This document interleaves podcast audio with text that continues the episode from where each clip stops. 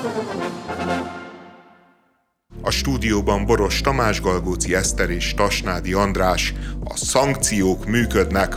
Az amerikai nagykövet szankciós bejelentése után, ami az orosz-magyar kémbank vezetői ellen szólt, a magyar kormány bejelentette, hogy kilép az együttműködésből. Majd másnap reggel a miniszterelnök szokatlanul kedves és barátságos hangvételű interjút adott az USA-ról, amiben a barátunknak és fontos szövetségesünknek nevezte az Egyesült Államokat, bár azt is hozzátette, hogy a kormányuk a háború legfőbb támogatója.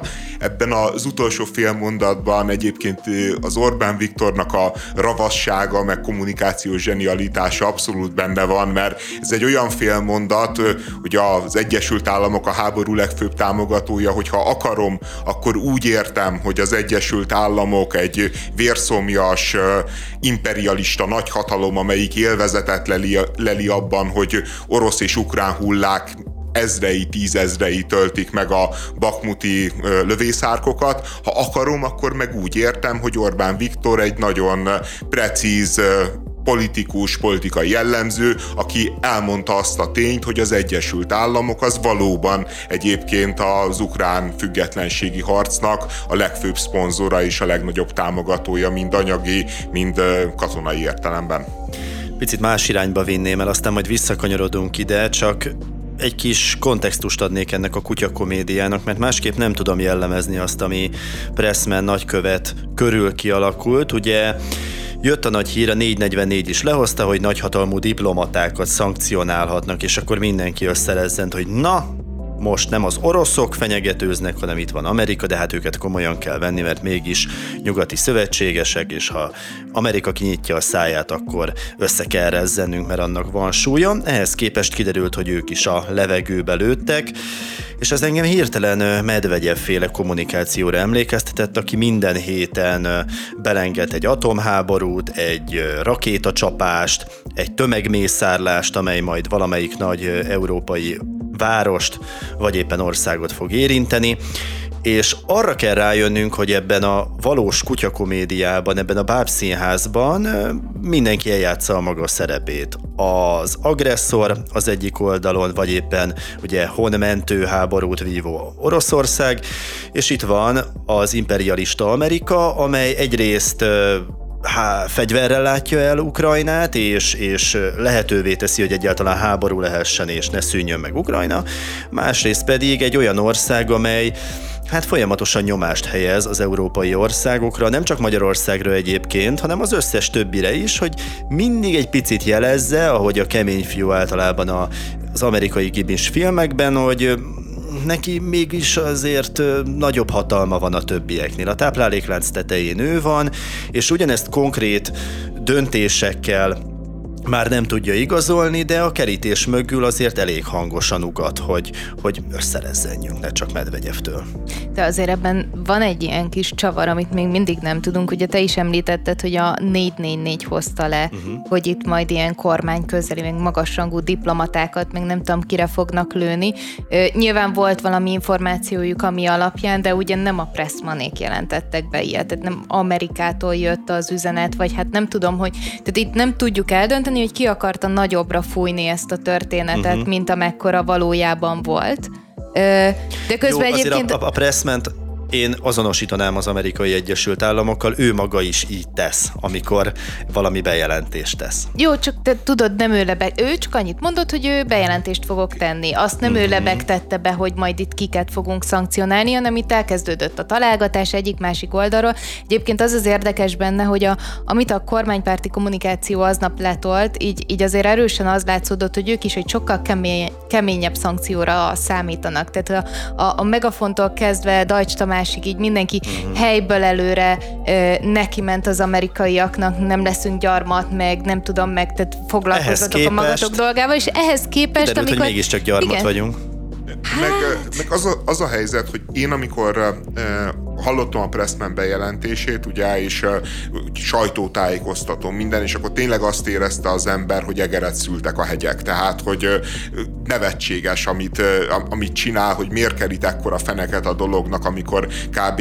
a semmit jelenti be, viszont uh, mégis az történt, és, és ilyen értelemben meg a Pressmannek volt igaza, hogy, hogy láthatóan pont annyira nyomta meg az Orbán Viktornak a, azt a bizonyos pontját, ahol Orbán Viktort még lehet manipulálni, vagy lehet nyomás alá helyezni, hogy ezután, a bejelentés után azért nagyon drasztikus változások történtek mind az Orbán Viktor kommunikációjába, mind gyakorlati lépésekbe. Tehát, hogy azért e, ezt a kémbankot, mert önmagába a létesítése is egy arculcsapás volt, volt Magyarország nyugati integrációjának, meg, meg, meg egy, egyáltalán a, a mind, mindazoknak az elveknek, ami mentén a jobb oldal globalizáció kritikát gyárt, mert ez a bank, ez egy olyan, tehát hogyha a háttérhatalmat le akarjuk írni, hogy hogy néz ki a háttérhatalom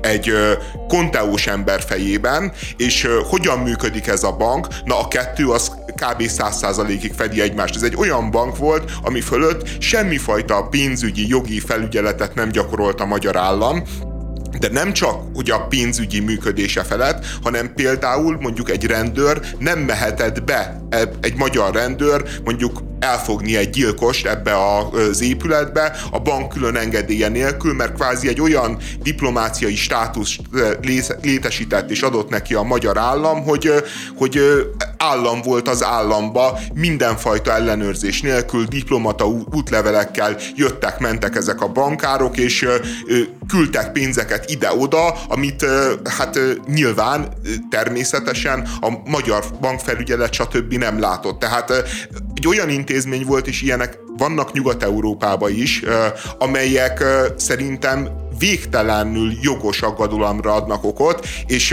a leghelyesebb lenne mondjuk egy szuverenista politikának, amit az Orbán Viktor is állítólag képvisel, az ilyen típusú a intézmények ellen nagyon-nagyon keményen fellépni. Ehelyett létrehoztunk egyet, és mindjárt Putyinnak. No-go zóna. Igen. És, és, és utána ugye jött az invázió, jött a háború, a banknak a társalapítói Közép-Európából mindenki kiszállt, a csehek, a lengyelek, végül is a bolgárok. És az... nem is volt akkor a részesedésük, ezt is jegyezzük meg a történetben. Nem, igen, de, de azért jelentős részesedésük volt, és mindannyian kiszálltak, Magyarország maradt. A, egyébként volt egy pillanat néhány hónappal ezelőtt, amikor az OTP is azt mondta, hogy kiszáll, mert egész egyszerűen olyan a bank az nyilvánvalóan szankciós listára fog kerülni, és így már az OTP számára is, ami azért nem csak Magyarországon működik, hanem számos környező országban vállalhatatlanná tette ezt a bankot, de természetesen a mészáros érdekeltségébe tartozó Magyar Külkereskedelmi Bank belépett az OTP-nek a helyére, tehát hogy az utolsó töltényig védték, és most jött el az a pillanat, amikor nyilvánvalóan a Pressman valószínűleg diplomáciai utakat, meg a nyilvánosságot együtt használva tette egyértelművé az Orbán Viktornak, hogy, hogy itt van egy nagyon-nagyon egyértelmű amerikai birodalmi érdek, az, hogy ez a bank, ez nem működjön itt, és, és én számomra egyébként valamennyire megnyugtató, hogy, hogy miközben a, a kormánypárti sajtót olvasva az ember tényleg a legdühöttebb a vietnámi háború, a 70-es évek kommunista újságírását jellemző USA kritika meg amerikai gyűlölet van, addig az Orbán Viktor az korrigálni tudott, és, és azt mondta, hogy oké, okay, most visszavonulok, és ezt a pozíciót feladom, és, és azért mi ide tartozunk, tehát amit be ő soha nem akar dönteni, hogy kelet vagy nyugat, most megtörtént. És az az Orbán Viktor visszakozik, aki ugye folyamatosan azzal vereti, hogy ő szabadságharcol, és egy szuverén állam vagyunk, nekünk ne avatkozzon be külföldi ország a működésünkbe, az igazságszolgáltatásunkba, a szexuális devianciák büntetésébe, és még sorolhatnám az az Orbán Viktor, amely elmegy a falig, ha az EU-s pénzekről van szó, és egészen odáig üti a vasat, amíg tényleg zárolják azokat az összegeket, amelyek kellenek az ország megfelelő működéséhez, az most hirtelen egy levegőbe lövéstől összecsinálja magát, és hogy nekünk ugye a Kossuth Rádióban mondja Amerika a szövetségesünk. Nem lehetséges, hogy azért itt a háttérben zajlottak olyan diplomáciai egyeztetések, amelyek hát egy sokkal szigorúbb büntetést feltételeztek Magyarország Magyarország számára, és Orbán Viktort esetleg megfogták valami olyasmivel, ami nem ennek a kémbanknak az egyetlen, vagy egy magyar alkalmazottjának a, a korlátozásáról szólt, hanem sokkal, de sokkal súlyosabb büntetésekről. Én másra egyszerűen nem tudok gondolni, mint hogy fű alatt, valami füstös tárgyalószobában megcsörrent a telefon, és Orbán Viktor kénytelen volt végighallgatni valami magasrangú amerikai tisztviselőt, és a végén nem volt más választása, mint másnap reggel a Kossuth Rádióban elmondani azt, amit. Ja, teljesen félreérted a helyzetet. Én imádom ilyen szempontból a kormánypárti sajtót, ugye ez a az úgynevezett kémbank volt az a sztori, amit nem kifejezetten akartak elmagyarázni, még a saját választóiknak sem, hogy ez miért jó, hogy működik, mi történik, tehát egy picit könnyű volt ebben is, nem tudom, csak így 180 fokos fordulatot venni, és aztán így úgy tenni, mintha eddig mi mindig is ezt akartuk volna. És az a vicces, hogy nagyon sok ilyen, ilyen kormánypárti termékben tényleg vagy azt olvasom, vagy azt hallom emberektől, elemzőktől, hogy hát igen, én egyébként mindig is ellene voltam a történetnek, de hogy itt a, a különbség, ezt megértettem, és te még ezt nem érted meg, hogy itt nem arról szól a külföldi befolyás, hogy azt minden szinten elutasítjuk. Hát a gazdasági szankció az egy másik történet, ott csak el kell fogadnunk, hogy valaki erősebb nálunk, és ezt ki tudja vetni rá. Na de a politikai, na de az erkölcs, a morál, na abban ne szóljanak be nekünk, tehát hogy itt van egy ilyen fajta... Bocs, az amerikaiak az ellenzéket vették meg. Összekevered a tisztakezű, patyolatlelkű kormányt valakivel. Tehát az amerikaiak igenis komolyan beavatkoznak az ellenzék működésébe, ezzel szemben Orbán Viktorra semmilyen hatásuk nem volt, és szerintem továbbra sincsen, ez valami kommunikációs trükk lesz.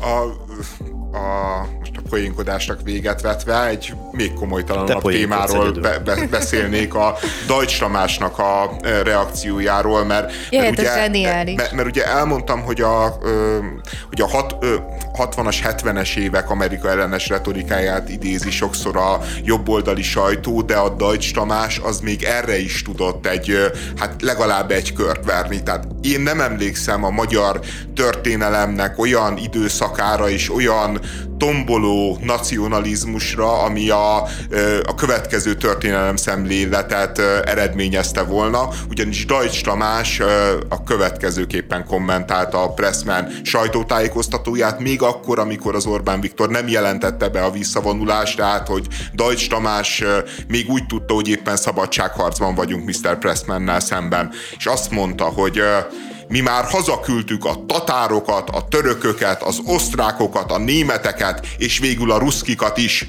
Óvatosan, Mr. Pressman, ennyi. Én, én tényleg, tényleg nem ismerek olyan korszakot, de, de még csak na, nagyon olyan politikai mozgalmat sem, amelyik olyan módon lett volna nacionalista, és annyira nacionalista lett volna, vagy soviniszta, a, aki úgy értelmezte volna az elmúlt ezer évet, hogy mi hazaküldtük a törököt, a tatárt, az osztrákot, a németet és a ruszkikat, hát ugye csak a tatárok maguktól mentek el nagyjából, amennyire tudjuk. A, a törököket egy nagy nemzetközi sereg verte ki magyar részvétellel, de minden információink szerint abba lengyel, német, európai ö, csapatok voltak döntően, és nem magyarok, és hát nem mi küldtük haza azért, valljuk meg őszintén a szovjeteket, ö, és nem mi küldtük haza a németeket, ö, ha jól emlékszem, éppen a szovjet hadsereg rosszul. küldte haza rosszul. a németeket. Egyértelműen rosszul. És, és a Deutsch Tabás ezt előadja, tehát én... én... Ennyi kalóriát elégetni erre, hát Deutsch Tamásnak megvan a szerepe ebben a kormányban, ő a hatalom verbális ökle, csak úgy, mint Bayer Zsolt. Ő mondja ki azokat, amiket Orbán Viktor nem akar, mert az túl szélsőséges lenne, nem hozzád szól ilyenkor, pontosan tudod, lefedik a teljes spektrumot. Van a mérsékelt jobboldali jellemző, van Orbán Viktor, és vannak ők Deutsch Tamásik. Tök mindegy, mit mond, nyilván hülyeségeket. De, de ki, az a jobb, ki az, aki ennyire jobboldali ebbe? Az, tehát a Csurka István az ennek az ezredét nem adta elő, de, de én állítom, hogy a horti korszaknak a, a legvíres szájúbb és agresszívebb politikusai sem tolták ezt. Mm. Tehát, De nem a, ez a lényeg, hanem, hanem tényleg a, a, a hazugságnak a, a visszalökésére, a visszautasítására, tisztára mosására és valósággal való egybevetésére rengeteg energiát kell mozgósítania az embernek. A Fidesz hardcore szavazói már nem akarnak gondolkodni, hinni akarnak, és teljesen mindegy, hogy mi hangzik el. Nincsen nyilván pontos statisztikám erről, de ha megmérnénk ezt a Deutsch beszédet, hogy hányan nyelik be mondjuk az úgynevezett belső mag szavazók közül, hát szerintem tízből hír gondolkodás nélkül azt mondja, hogy igen, jól beszél, szuper, stb. És ha te előadod ezt a, ezt a lázító dumádat, O1G nevetséges, nerellenes szövegedet, hát szerintem maximum megmosolyognak, és lehet, hogy megrántják a vállalat, de lehet, hogy van benne valami, de egy perc múlva el is azt mondják, Ezt a szót kerestem. Meghamisítom a magyar történelmet, és a dicsőséges régmúltat, ahol kivertük a törököket, kivertük a tatárokat, kivertük a szovjetet és a németet, azt én meghamisítom. Jaj, jaj, nyilván ezt mondják. Na, egy kis futball, Sadio Mané a Bayern München labdarúgó csapata ideiglenesen felfüggesztette a csapat sztárját, Sadio Manét.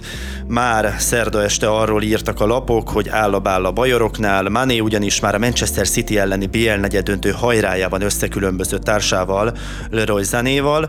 A vita állítólag folytatódott az öltözőben, a Bild nevű német lap szerint egyértelműen a szenegáli volt a frusztráltabb, aki nem egyszerűséggel arcon ütötte zenét, ezután pedig a csapattársaknak kellett a feleket szétválasztani. A németnek egyébként a szája vérzet és fel is dagadt, és a következő mérkőzésen, tétmeccsen, amikor megjelent, akkor le is fotózták, hogy valóban egy picit meg van dagadva a szája. Kapott egy vaskos pénzbüntetést Mané, méghozzá 500 ezer eurós összeget, csak összehasonlításképpen neki a heti fizetése 396 ezer euró, tehát mondjuk olyan durván másfél, hát igen, igen, igen, másfél hetes, tíznapos fizúja az mehetett a lecsóba. Ez egyébként a második legnagyobb pénzbüntetés, amelyet egy futbalista kapott. Cristiano Ronaldo tartja a rekordot, aki még annó a Manchester Unitedben nem állt be egy bajnoki, nem volt hajlandó. Állítólag egyébként azt mondta Zané Sadio Manénak, hogy te fekete fekália. Hú, de gondolkodtam, hogy hogyan sipoljam ki saját magam. Na mindegy, tehát egy három betű szó, ami nem a fekália. És, és ezen háborodott fel Mané, és neki ment a, a csapattársnak, és akkor elkezdte csépelni, és ekkor rántották szét őket. E, ez jó kérdés, hogy egyébként hogy ez rasszista megjegyzés volt-e, ugye, mert a Zané az maga is színesbőrű Erősen félvér, igen, igen. I, I, tehát, hogy minek szállhatta lehet, hát, hogy csak a pontos leírás. Ez tudod olyan, hogyha egy fekete mondja a másiknak, hogy Liga, az, az igen, belefér. igen, az, az, az belefér. Lehet, hogy ő ezt így gondolta. Fura ez, tehát ebbe is belemehetünk, hogy ezek a... Jó, nyelv... nem a fekete jelzőért ütött valószínűleg. Igen, igen, igen, igen, hogy ezek a nyelvi sértések most mennyire súlyosak, mert van olyan dél-amerikai kifejezés, amely például Dél-Amerikában teljesen elfogadott, talán Luis Suárez csinálta ezt egy ellenféllel szemben, hogy ott így a bratizás hoz hasonló beszólás, vagy egy ilyen általános trash talk, egy bizonyos kifejezés. Itt európai szemmel nézve pedig egy, egy latinó számára erősen sértő, és akkor ebből is volt balhé. Szóval kicsit a média szerepéről beszélnék mert ezt a Mané fiút, aki a világ egyik legjobb futbalistája egyébként, ez, ez nem is kérdés, tehát mondjuk a top 20-ban van érzésem szerint, ugye nagy pénzért megvásárolta a Bayern München, és előtte már a Liverpoolnál egy olyan képet festett róla a média, hogy ő a szentek szentje. Ő az, aki, hogyha betörik a telefonjának a képernyője, mint az enyém, hozzám hasonlóan ő sem vásárol magának újat, hanem még tovább cipeli ezt, mert spúr, hogy... Spúr, nem szent, spúr. Spúr, meg környezettudatos, ezen kívül Szenegálban több kórházat felhúzott, már iskolákat támogat, szegényeket támogat, tehát kis túlzással Szenegál és a szülőfaluja az Manéból él, annyi pénzt küld nekik, tehát egy, egy két lábon járó Jézus, és ehhez képest most jön egy ilyen sztori, ami valahogy nem illik bele a képbe. És lehet, hogy nekünk azt kellene figyelembe venni, hogy az a kép sem volt igaz, amit akkor Manéról kialakítottak, mert lehet, hogy szeret adakozni, de, de van mondjuk a személyiségének egy olyan oldala, amit már nem akar a média előtérbe helyezni, vagy nincs rálátása, és amikor pedig ez megtörténik, akkor mindenki széttárja a karját, hogy akkor ez most mi volt. Most akkor kezeljük őt úgy, mint egy ördögöt, mint, mint mondjuk Diego Costát, aki folyamatosan verekszik, vagy, vagy vagy, vagy mit csináljunk? Mi, mit, mit kezdjünk ezzel a helyzettel? Mert, mert ő volt eddig a szent, és most meg megütött egy másik játékost. Hát elítéljük, kifütyüljük, elküldjük a csapattól? Mi mit is kellene tennünk? Nehéz, meg nehéz is igazságot tenni, tehát azért azt gondolom, hogy a szenteknek is lehetnek érzékenyebb pillanataik, meg, meg, meg olyan sértések, amire nem megfelelő módon reagálnak. Számomra inkább azért érdekes ez az eset, most a Manén túl, hogy itt van a Bayern München, amelyik az elmúlt évtizedekben a gazdálkodás, a pénzügyi fegyelem és a, és a német futballfegyelemnek a, a zászlós hajója volt. És, és örök példa volt minden klub előtt, hogy na úgy kell működtetni egy klubot, ahogy a Bayern München, mert az mindig egységes, mindig erős, van identitása, és nem vásárol össze-vissza sztárokat, hát és, a, és a Bayern Münchennél tényleg volt néhány évvel ezelőtt egy olyan szabály, hogy 40 milliónál többet nem adtak játékosért. Tehát a 40 millió ez volt egy ilyen, hogy 40 milliónál többet nem adnak, és azok is általában egyébként olyan játékosok voltak, akik valamilyen módon kötődtek a Németországhoz, a német labdarúgáshoz, például ez a Sané gyerek, ugye ő is német válogatott, de akiért mondjuk nagyobb pénzt adtak, mondjuk a Hummels, ő, ő is ugye, ugye német válogatott volt, vagy mondjuk nagy pénzt adtak a Lewandowskiért, nem, nem, őt ingyen igazolták, de, de, de ő is olyan lengyel, aki a Bundesligába ismeri a futballkultúrát, ismeri a közeget, a nyelvet, tehát mindig figyelt erre a, a Bayern München, és egy olyan néhány évvel ezelőtt talán a Hernándeznek az igazolásával. Nagyon jól mondott, pont most néztem utána, bocs, csak akkor elmondom, tehát a 19-20-as szezonban Hernández 139,5 millió euró, aztán jött a Zané 77,25 15 század, következő szezonban 21-22-es idényben pedig Upa Meccano 57 millió euró. Igen, te, tehát hogy elkezdtek iszonyú nagy pénzeket adni, és egyébként egy pontig ezek, tehát hogy a Hernández is ilyen volt, meg akit mondtál, ez az Ukakampi. Upa Meccano igen, de ő, ő is fiatal játékos. Ennyire rasszista. rasszista, hogy nem tudom ki, angol szavakat se tudok rendesen kimondani, tehát, hogy semmifajta rasszizmus nincsen mögött, kizárólag egy bunkó ember, akinek nincsen kellő nyelvérzéke. Na mindegy, és, és a, és a, a Mané volt az, aki már mindent felrúgtak érte, mert nagyon nagy összeget fizettek egy viszonylag idős labdarúgóért. És, és én azt hiszem, hogy, hogy eljött most az a pillanat, amikor a, a Bayern Münchenre ráomlott az öltöző. Egész egyszerűen azért, mert az az identitás, ami megtartotta eddig ezt az öltözőt, és megtartotta ezt a klubot, az ki lett kezdve. És a, már a Nagelsmannnak a kirúgása is olyan, ami szerintem az elmúlt évtizedekben elképzel elképzelhetetlen lett volna, hogy megbuk, megbuktatnak a Bayern játékosai egy edzőt idény közben, ugye állítólag ott is Mané volt egyébként a főkolompos, az is megtörtént, és, és egész egyszerűen a, a München az, az nyilván egy top klub lesz, nyilván egy gigaklub lesz, de olyan értelemben ő szintén egy ilyen identitásvesztett óriás lesz, mint ahogy az összes többi, kezdve az Intertől egészen a Manchester Unitedig.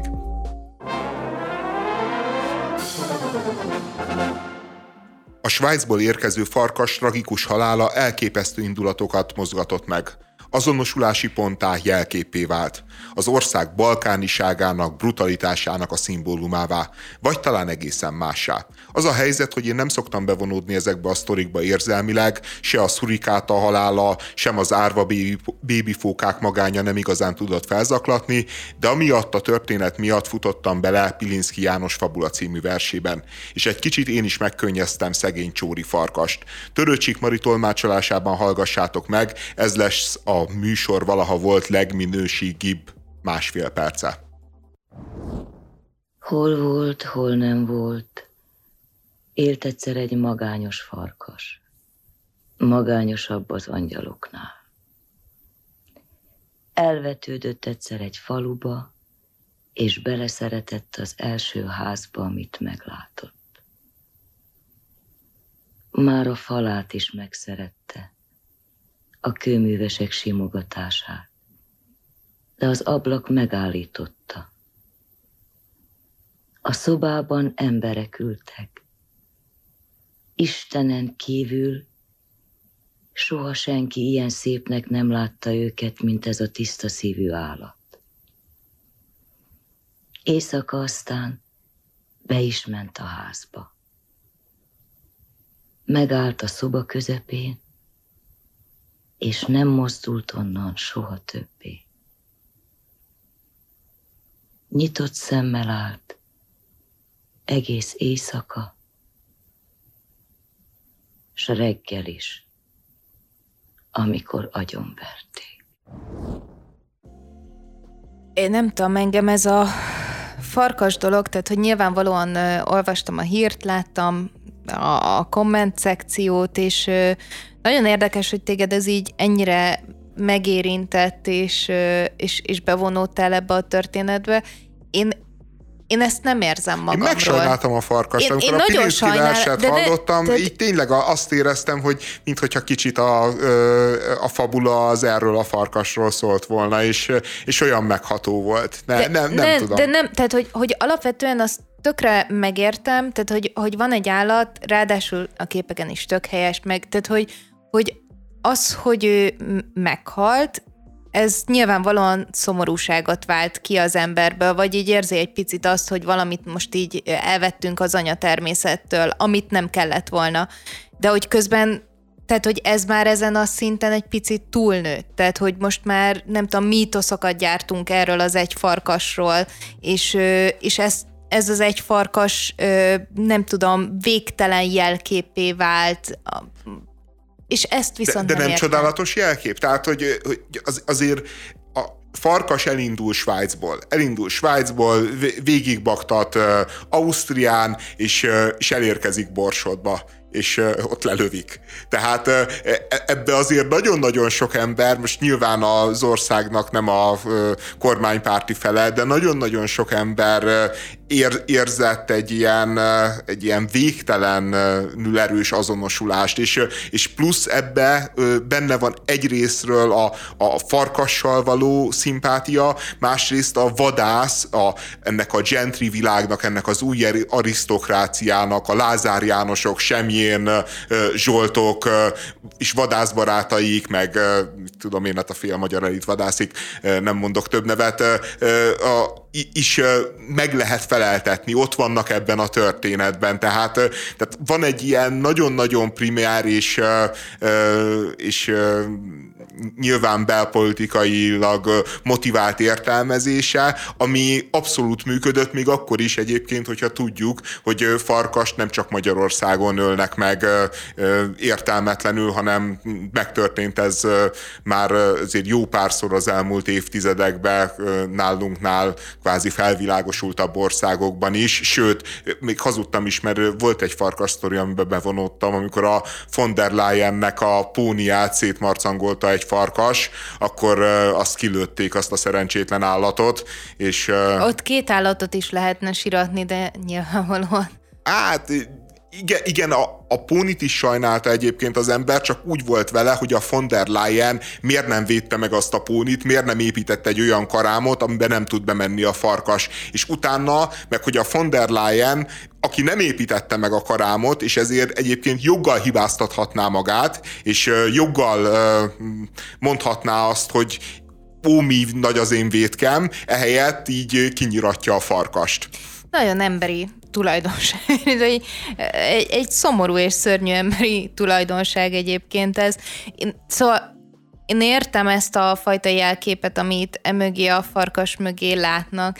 Nekem az a furcsa ebben a történetben inkább, hogy, hogy, hogy közben nem látjuk, hogy hány ilyen farkas van még. És hogy az, tehát, hogy az összes egy tragédia, nem? Tehát az összes kóborló farkas, ami egyedül megy, és, ö, és keres egy új falkát magának, mert hogy ugye itt a sztori az úgy kezdődik, hogy a, a hím farkasok egyébként nagyon sokszor fogják magukat, és a saját fal, falkájukból kiválnak, és elindulnak keresni, vagy építeni egy új falkát. És ez, ez a természetnek a, a rendje és törvénye, hogy ő egyszer majd egy saját falkában tud ö, boldogan élni. És hány olyan farkas van, ami ezt a célját nem tudja betölteni. És most tudunk egyről, mert az meg volt jelölve, pontosan tudjuk, hogy honnan indult és hova jutott el, és ebből feltételezhetjük azt, hogy, hogy ebből rengeteg van még, és mindet egyszerre kell sajnálni. De, de ezért is működött a szimbólum, mert nyilván az emberek azonosulnak a szegény magányos farkassal, aki elmegy csajt szerezni és családot alapítani, meg falkát alapítani, és megölik, és nagyon, és nem is a többi farkasra gondolnak ilyenkor az emberek, hanem saját hanem magukra. Saját magukra. A saját magányosra. De igen, de nekem tehát, ez a fura. Tehát, hogy érted, nekem ez a, mert nekem ez a fura, hogy így nem azt látjuk bele, hogy, hogy itt egyébként van egy probléma azzal, hogy itt random kilőnek állatokat, és azok nem tudják az életciklusokat befejezni, hogy ebből nyilván nem ez az egy történet van, hanem valószínűleg nem tudunk egy csomóról, és nem, nem azt látjuk bele, amit kellene, tehát hogy nem vigyázunk a természetünkre, Benit, hogy nem vigyázunk az élő világra, ami minket körbevesz, hanem azt érezzük, hogy úristen, én mit kapok a, ennek az egy farkasnak a történetéből. De, de szerintem, szerintem ezek mind benne vannak. Tehát a, van egy politikai síkja a farkasztori értelmezésének, nyilván van egy ilyen magányos párkapcsolati síkja a farkas értelmezésének, és szerintem abszolút létezik ez a, a természettel való megbomló összhangnak az értelmezése is, hogy annak is jelképe. Tehát, hogy, hogy ez a farkasztori azért működött, mert,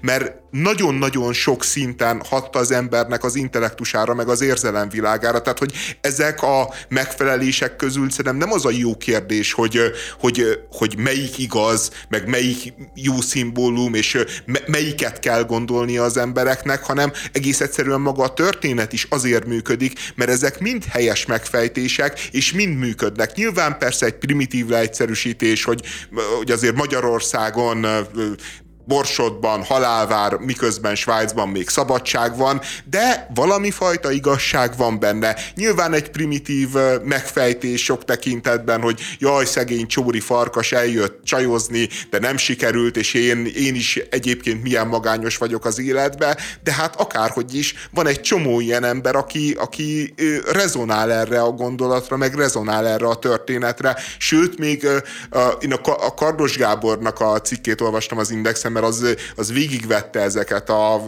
különböző szimbolikákat, és, és ő még azt is belerakta, hogy a farkas az jelkép ennek a megfigyelési világnak. Tehát, hogy van a, van a, a természetnek ez az ősereje, a farkas, a szabadságnak a szimbóluma, és a mai világunkban még a farkas is egyébként meg van jelölve, és még a farkason is van egy jeladó, és a farkasról is mindig mindenki tudja, hogy éppen merre jár, mit csinál, stb. Tehát, hogy a, a farkas szabadsága is egy végtelen illúzió, hiszen valójában őt is valahonnét kontrollálják, valahonnét figyelik, ami, ami szerintem Nem szintén... kontrollálják, figyelik. Hát, jó, De jó csak azért, hogy a pontosság kedvéért nyilván jó, nem azért Megvan a kontroll meg. lehetőség. Ja, akkor azt úgy mondom, hogy megvan a kontroll lehetősége. Mert a megfigyelésben azért mindig ott van a kontrollnak a lehetősége. Tehát, hogyha valakinek tudsz minden mozdulatáról, minden cselekedetéről, azt nyilvánvalóan tudod ellene használni, és, és, és ilyen módon hát ez egy nagyon-nagyon kiszolgáltatott létélmény,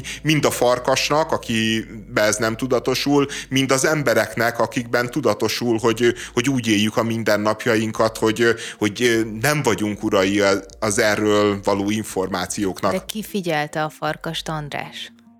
Hát a mit tudom én, a farkastársaság.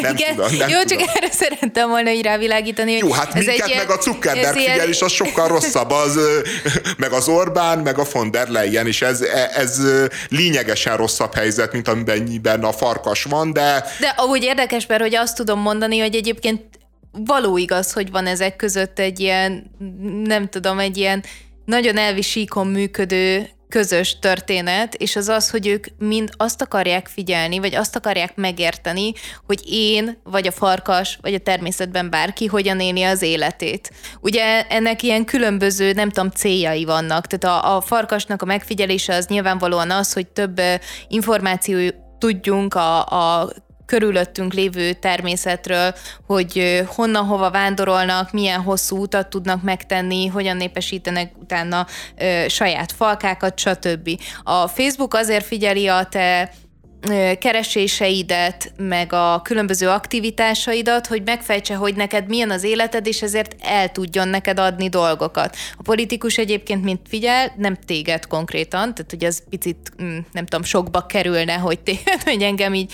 külön kiemelve így figyeljen, de azt figyelik, hogy, hogy melyik az a, tehát, hogy milyen hasonlóságot lehet levonni különböző csoportok között, és ők hogyan élik az életüket, hogy azért a politikai terméküket tudják eladni, tehát ugye a, a, kampányban ők utána választást tudjanak nyerni, úgyhogy ez egy érdekes analógia, csak ebből a háromból én azt érzem, hogy a, a farkas van a legkevésbé, nem tudom, rossz, rossz helyzetben. Rossz, Nyilván csak, csak azért azt soha ne felejtsük el, amikor a Zuckerberg féle adatgyűjtésekről meg erről beszélünk, hogy abban nyilván igazad van, hogy azért gyűjtik az adatokat jelenleg, hogy eladják különböző cégeknek, hogy mondjuk el tudjanak neked üdítőitalt vagy tampont adni, de ők gyűjtik az adatokat, és bármikor készen állnak egy jó ajánlatot elfogadni a CIA-tól, bármikor készen állnak egy Egyébként jó ajánlatot. pont nem. Tessék? Mert hivatalosan pont nem, tehát hogy erről azért nagyon sok, évelején szokott nagyon sok cikk lenni mindig arról, hogy hány adatot kért ki mondjuk a magyar kormány a Facebooktól, tehát messenger beszélgetések, stb., és hogy ebből mennyire nem ad semmit a, a, a Facebook oda. Tehát, hogy erre egyébként Hivatalosan is nyilvánvalóan nem mondom azt, hogy áthághatatlanul és soha nem fog megtörténni, de azért hivatalosan van erre egy szabályzat, ne, hogy mennyit ne félj, adjon ne ki. Félj. Abba a pillanatban, amikor a cégnek az üzleti érdekei más kívánnak, akkor ez a szabályzat nagyon gyorsan tud változni. Nagy botrány, de volt, igen, de nagy botrány volt belőle talán két vagy három éve, hogy a, talán a tájföldi kormány kikérte azoknak a tájállampolgároknak az adatait, akik a királyt szítták a, mm. a Facebookon, és hát a Facebook az először közölte, hogy természetesen nem adhatja ki ezeket az adatokat, majd közölte a tájkormány, hogy ez esetben lehet elfáradni tájföldről, és utána kiadta az adatokat De a hogyan Facebook. adta ki? Hát ki, kiadta, ki, nem, kiadta, azokat az ember, kiadta azokat az embereket. Tehát konkrétan aki, az embereknek aha, a listáját, aha, az hát para. Egy, egy súlyos emberi jogi sérelem. Figyelj, bármelyik, tehát hogy, hogy mondjam, hogy, hogy mindig ezekre a szabályzatokra úgy hivatkozol, mint hogyha az az amerikai Azt mondtam, hogy lenne. nem áthághatatlan, nyilván nem vagyok nem naív, az, hogy nem csak azt mondom, hogy... Akkor hágják át, amikor üzleti, vagy politikai, vagy bármilyen érdekük hát, amikor üzleti, amikor konkrétan üzleti, szerintem mi maradjunk ennyiben. Jó, akkor amikor üzleti. És a, még egy érdekes uh, dimenziója van a farkasnak, ami kicsit a politikaihoz köthető, hogy ugye a farkas az egy migráns. Tehát a farkasnak a megjelenése Magyarországon, aki ugye nem tartja a törvényeinket, hanem él, él a maga szabályai szerint, az is egy, hát egy nagyon-nagyon erősen megfeleltethető dolog a, annak a nagyon durva, nagyon-nagyon inhumánus kampánynak, amit az Orbánék elővezettek, és és a Pilinszki versbe is egyébként ez a hihetetlenül szép, és a, és a nagyon elgondolkodtató, hogy, hogy a, a farkas az, az a mi mítoszainkban azért alapvetően úgy él, mint egy, mint egy veszélyes vadállat, és nyilván ez az igazság is, aki, akit a Toldi ugye összever puszta kézzel, vagy meggyilkol puszta kézzel kettőt, de, de, de hogy valójában minden tényleg mennyire kontextus függő, és, és hogyha az ember egy másodpercre belelát a, a farkasnak a farkasbőre mögé, akkor, akkor bárányt is találhatott. Tehát, hogy, hogy van az egésznek egy ilyen, egy ilyen kicsit ilyen talán szirupos spiritualitásba merülő megfejtése, aminek viszont szerintem szintén erős igazsága van, és, és, és Szerintem jó, hogy ez a farkas ilyen módon ekkorát ment a magyar médiában, mert,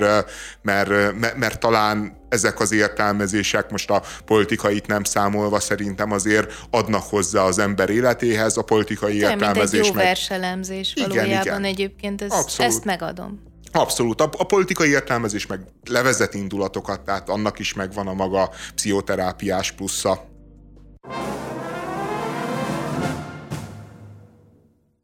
Trump interjút adott a Fox Newsnak, amelyben a másik nem említhető embetűs szó fontosságáról beszélt, a nukleáris fegyverekről. A 9 perces interjúban példaként hozta fel Hiroshimát és Nagasakit, arról beszélt, hogy fel kell szorozni azt a pusztítást az 500-szorosára, ami ott történt, hiszen a mai fegyverek már nem azok, amelyekkel a második világháborúban harcoltak. Elmesélt egy anekdotát arról, hogy beszélt nagyon okos, nagyon szakértő MIT-s professzorokkal, akik arra kérték, hogy ne beszéljen az atomról, mert az túlságosan pusztító, és ő ezt persze rögtön megértette, de ma már muszáj erről beszélnie. A Biden adminisztráció szerinte azért nem foglalkozik ezzel, mert nem értik az életet, és nem értik azokat a bármiket, amiket érteniük kellene. Az az érdekes ebbe az interjúba, hogy a, a Trump az most egy értelmiségi szemével tényleg egy végtelenül taszító figura. Tehát, hogy az az önfényezés, amit előad, ahogy beszél, ahogy megfogalmaz problémákat, az tényleg olyan, mint hogyha nem tudom én, valami kocsmai beszélgetésben hallaná Szerintem az ember. nem. Nem?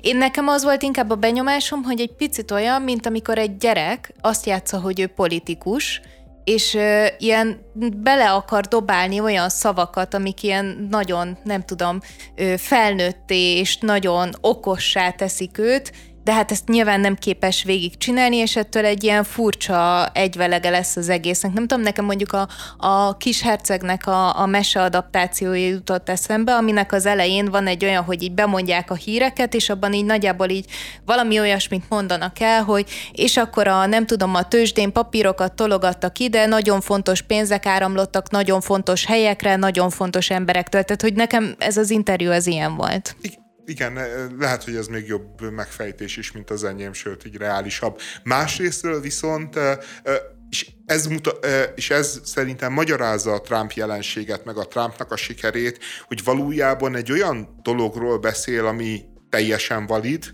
és egy olyan dologról beszél, ami tényleg a mainstream diskurzusból szorul ki, mert aki ugye ezt felveti, az, az nyilvánvalóan Putyinnak az ügynöke, most, most a háborúban kell hinnünk, és én, én azon gondolkodtam, hogy a, az én fiatalkorom, még a 90-es évek, 80-as évek vége, az alapvetően arról szólt, hogy, hogy a, a baloldalnak a világképének a legfundamentálisabb eleme az a pacifizmus volt. Hogy a baloldali politika, hogyha valahonnét felismerte az ember, pacifista volt. A, a baloldali arcok például nem ö, szivárványos táskával, meg szivárványos kitűzőkkel jártak, hanem mindenhol a békejel. Az, az volt a, a baloldali szubkultúrának, meg politizáló szubkultúrának Tárának a, az állandó ismérve, és, és ez, ez elmúlt évtizedben, vagy évtizedekben eltűnt, és, és most ugyanúgy, ahogy az Orbán, ugyanúgy a Trump benyomul a hely, helyre, tehát hogy azok a ö, egyébként jobboldali és nagyon-nagyon agresszív, nacionalista retorikát használó politikusok, akik a, akikkel szemben a békejelet felállította a baloldal, és, és úgy pozícionálta magát, hogy, hogy ők a háború, mi vagyunk a béke. Most ezek az arcok egész egyszerűen érzik ezt, a, ö, ezt az űrt, és abba a pillanatba benyomulnak. És az Orbán meg a ö, Trump tényleg így kb. ugyan ugyanazt adja elő, ugyanazt az aggódást, ugyanazt a békevágyat, ugyanazt a... Ö, ö... Hát, amúgy ennek van egy másik megfejtése, mint hogy én most nem akar, tehát először reagálok. Tehát az van, hogy a, a, ez a jobboldali kitűzött béke, ez nem azt jelenti, hogy a baloldal nem szeretne békét. Tehát, hogy nyilván itt van egy ilyen, nem tudom, a republikánusok részéről is ez nagyon nyilvánvalóan látszik, hogy a, a demokratákra ráverjék, hogy ők nem szeretnének békét, illetve hát a hazai helyzetről már csak beszélni se kell, tehát nyilvánvalóan ö, béke kell, az, hogy ezt hogyan csináljuk, az kicsit mindegy, úgy legyen, ahogy Orbán Viktor gondolta, és mindenki, aki mást mond, az háborúpárti. Ez nem így van. Tehát a baloldal nem lett háborúpárti, mint volt évtizedekkel ezelőtt, hanem egész egyszerűen csak tudod, van egy ilyen árnyaltabb gondolkodás arról, hogy hogyan szeretnénk azt a békét mi elérni. Mert persze egyébként úgy is lehet ismételten béke, hogy Oroszország így elfoglalja a világ egyik felét, Amerika a világ másik felét, és akkor így újra előáll a hidegháborús helyzet. Végeredményben is valahol az is egy ilyen valid megfejtése a békének, csak az a helyzet, hogy ezt már így valahol láttuk, azt hiszem. Tehát, hogy érted, nem, nem, nem mindegy az, hogy, hogy a, a béketárgyalások hogyan zajlanak, hogy ki mit fog feladni, hogy hagyjuk-e az agresszornak azt, hogy ha, ha azt mondja, hogy nekem több a fegyverem, mint neked, akkor független államokat megtámadjon, és akkor mondjuk így hol lesz a határ, vagy így melyek, melyek azok az államok, amiket még hajlandóak vagyunk beáldozni ennek a tört törekvésnek, hogyha ha most ettől mondjuk nem nyugszik meg a izé. Tehát ez szerintem egy ilyen óriási önállítás, hogy én, a baloldal nem békepárti. Én, én, azt, én azt abszolút elfogadom, csak ez, ez egy kifejezetten jobbos logika volt. Tehát amikor, amikor az első iraki háború volt, az első iraki háború ellen azért nagyon-nagyon a humanista mozgalomtól mm. kezdve a baloldalnak az egyébként szerintem ilyen ö, ö, nagyon ábrándos és jó lelkű része nagyon-nagyon keményen befeszült, mert és, és a jobb oldal meg ezt magyarázta, és ezt ha? próbált elmondani, hogy valahol véget kell vetni, valahol az, hogy elfoglalja Saddam Hussein Kuwaitot, az nem megoldás, az, ne, az nem béke, az, az nem old meg semmit. És erre mondta a baloldal, hogy a háború sem old meg, a még több fegyver sem old ha? meg semmit. Tehát, hogy, hogy én láttam ezt, ezt a diskurzust, pont fordított szereplőkkel, csak annyi a különbség, hogy én az egyébként a humanistáknak elhittem, hogy amit mondanak, most a Trumpnak Orbánnak meg az Orbánnak kevésbé, de az az igazság, hogy amikor azt mondod, hogy ők nem mondanak semmit, hogy hogyan legyen béke, most felolvasok a Telex cikkből egyetlen mondatot. A, azt mondja a Telex, hogy bocsánat, meg kell keresnem, hogy ha ismerősen hangzanak ezek a gondolatok, a Trumpról szól, az nem véletlen. Orbán Viktor az ukrajnai háború tavaly februári eszkalálódása óta hangsúlyozza azt, hogy mivel Oroszország atom, atomhatalom nem veszíthet a háborúban. És ennyi. Mm-hmm. És minthogyha ez egy hülyeség lenne. Miközben szerintem az a helyzet, hogy, hogy ez egy faktum. Tehát, és, és erre építi az Orbán, meg a Trump is a... Szerintem nem biztos. Tehát, hogy ez a másik, amit el akartam mondani, hogy én a, ezt a amikor ezt a cikket megláttam, én szándékosan úgy voltam vele, hogy nem olvasom el a cikket, sokszor végignéztem ezt a, a, a beszélgetést magát, és azért van ennek egy ilyen nagyon átvitt, ilyen nem tudom, jelentés tartalma, hogy azt is ki lehet valahol szedni belőle, hogy a Trump amúgy arról beszél, hogy mi egyenlő felek vagyunk. Nekünk is ennyi fegyverünk van, meg nekik is. Ők folyamatosan atomról beszélnek, mi nem beszélhetünk atomról. Nem biztos, hogy ez annyira azt mondja, hogy hagyjuk békén Oroszországot is, mert nekik atomjuk van. Tehát csak azért mondom, hogy ez szerintem sok síkon lehet ezt értelmezni, meg nem tudom, verselemzést csinálni belőle, csak azért emeltem ki belőle ezeket a nagyon fura szavakat, stilisztikát, amivel ő él, mert egy picit azt érzem, hogy, hogy mindegy, hogy én mit akarok belelátni abba, amit ő mond, ez az egész, ez egy ilyen, nem tudom, ilyen random bullshit, amit oda dobott. Lehet. Lehet, lehet. Hát ő Trump. Potyondi Edinára rájár a rúd. Előző héten összetűzésbe keveredett Nacsa Olivérrel, vagy két hete? másfél hete. Most meg a Gyulai Művelődési Ház mondta le a fellépését technikai okokra hivatkozva. Amikor a stand másik időpontot kért, közölték vele, hogy nincs időpontjuk nyár utára sem. Van-e összefüggés a két történet között? Hát nem tudom, vagy tehát, hogy most beleláthatunk egy csomó minden, de nem tudjuk. Ugye itt Végül a cikk az úgy zárult, hogy a, a Telex megkeresésére válaszolt a művelődési ház, akik azt mondták, hogy természetesen keresnek új időpontot, majd szeptemberben egyeztessenek újra, nyilván nagyon-nagyon furcsának ja, ja, és gyanúsnak tűnik az egész történet, és sokkal jobban elfogadom azt az álláspontot, hogy ők valójában ki akarták kerülni, hogy a Potyondi Edinának ott legyen egy előadása, hát, figyelj, ezt most így elsúnyogjuk figyelj, egy Egész picit. konkrétan az történt, hogy lemondták technikai okokra hivatkozva, a Potyondiék jelezték, hogy oké, okay, mondjanak egy időpontot igen, bármikor igen, máshol, azt mondták, hogy nincsen ilyen időpont, majd ezután megírta ezt a történetet a Telex, és megírta még több másik ellenzéki orgánum. Nyilvánvalóan mindenki elküldte melegebb békhajratra a békési főispánt, meg a Gyulai Kultúrháznak az igazgatóját. És akkor végül ezek rájöttek, után, hogy van és időpont. ezek után me- megfejtették, hogy jaj, jaj, persze, hogy van, hogy ne lenne időpont, hát szeptemberre már ők tudnak időpontot hát adni. Ez, jó, de András, tehát hogy nyilván mind a ketten pontosan tudjuk, hogy ezek a művelődési házak folyamatosan le vannak foglalva, nagyon sok a program, nem lehet csak úgy beilleszteni bármit oda, érted? Főleg nem egy, hát egy ö, kormánykritikus stand-upost véletlenül nincs időpont, na. Ja.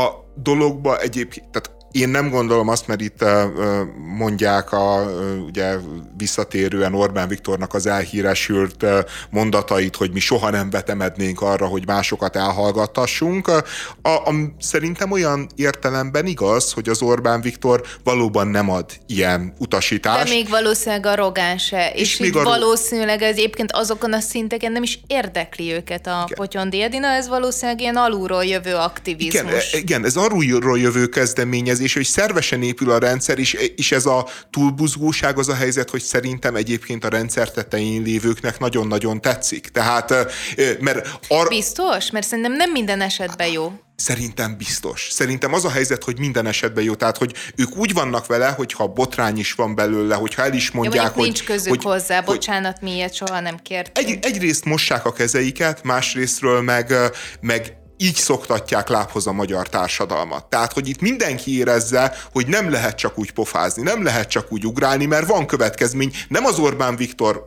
lesz a következmény, hanem lesz valahol a NER negyedik, ötödik vonalába egy túlbuzgó elvtárs, aki nagyon-nagyon szeretne megfelelni Orbán Viktornak, és és ő nekik ez a túlbuzgóság, ez viszont már kell. Ez viszont már a rendszernek az üzemanyaga, ez, ez már a rendszernek egyébként valahol a lényege is. És, és tényleg ilyen végtelenül komikus dolog, hogy, hogy egy, egy stand-upos lánynak az előadását, amely előadás egyébként még csak nem is durván kormánykritikus, hanem kapott a Momentum, kap a Gyurcsány, kap az Orbán, és egyébként az... De volt el... ideje ezt bárkinek is végignéznie és megértenie, András? De az a lényeg, de nyilván hanem, nem mit nézték... mond YouTube-on. Tehát, igen, hogy... nyilván nem nézték végig, csak, csak tehát, hogy annyiba legyenek már különben, mert legalább a, a kommunisták azok alkalmazták Lendvai Ildikót cenzornak, és az volt a feladata, hogy Ildikó az a üljél le,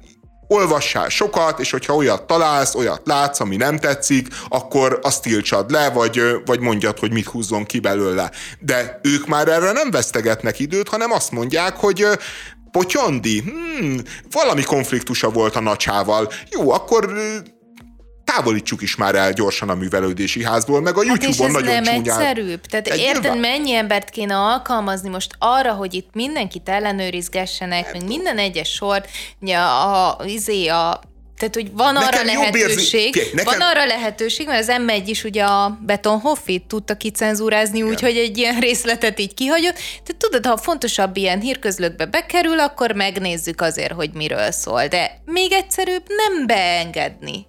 Igen, de én nekem valahogy egész egyszerűen azt gondolom, hogy ha, ha, ha már cenzúrázunk, ha már így egy ilyen soft diktatúrát játszunk, mm. megépítünk, csináljuk rendesen, csináljuk Lendvai Ildikókkal, tehát ne, ne ez a barkács, ne ez a sufni dolog legyen, mint hogy mindent csinálnak itt Magyarországon, hanem, hanem akkor legalább egy intézményt rakjunk fel, legalább bizonyos elvei legyenek ennek az intézménynek, legalább lehessen hozzá, ha valaki úgy dönt, idomulni, alkalmazkodni, de itt még tényleg ezt sem hagyják meg, hanem, hanem egész egyszerűen belül legyen ott benned a bizonytalanság, hogy, hogy nem azért, mert az állam, mert az állam tényleg a Rogán Antal, a, az Orbán Viktor, az a, azt nem érdekli, hanem az, hogy a ötödik vagy a hatodik senki a nerbe, aki viszont olyan hatalmas ember egyébként, hogy dönthet arról, hogy ki mit beszél Békés megye színpadán, az vajon mit fog gondolni rólad. És, ez, ez, és egyébként szerintem az az paradoxon a helyzetnek,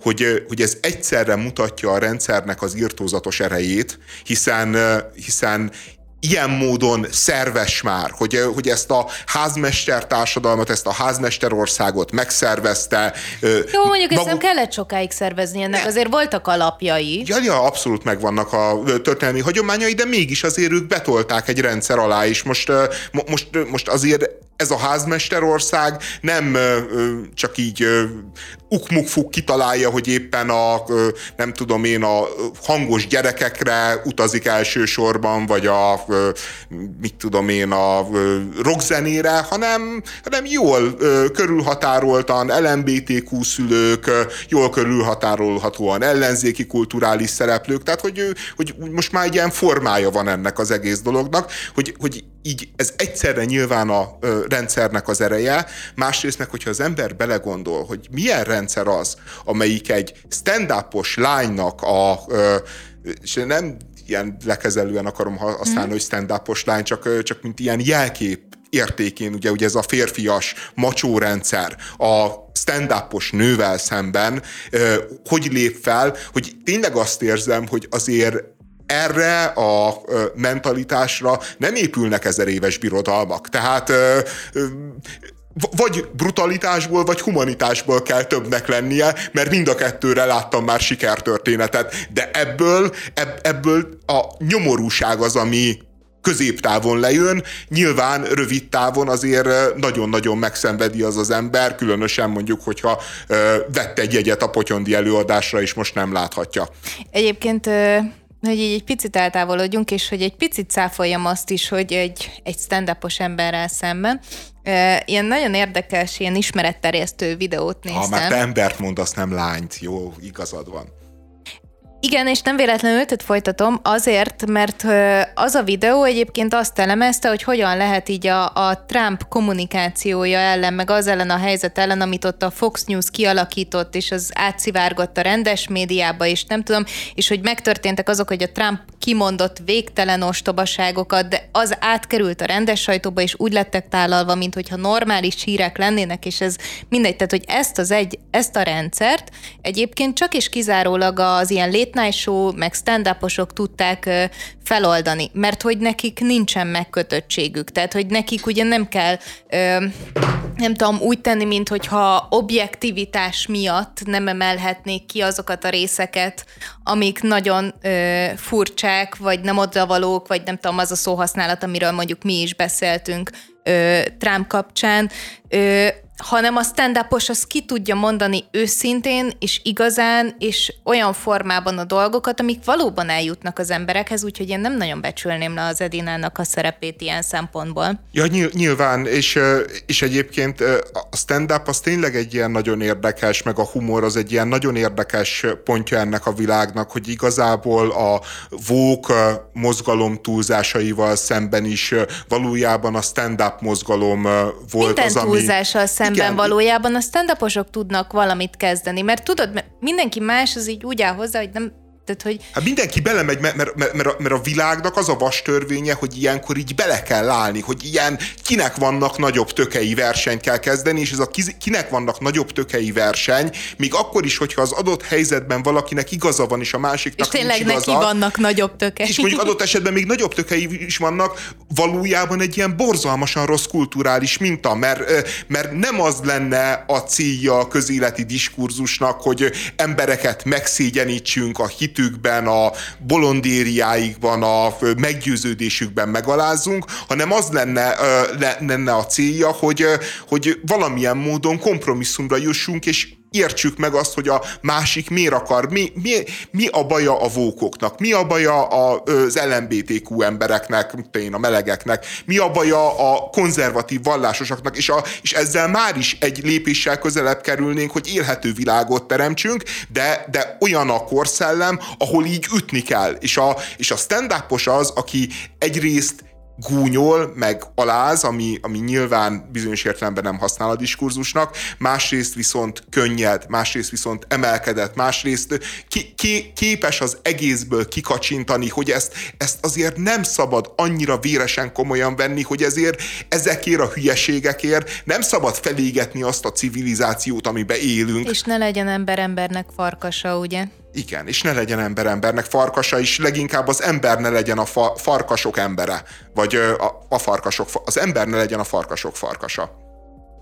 Igen, ez egy szerintem jó végszó. Hakimi, marokkói válogatott futbalista, mozgalmas hónapokon van túl.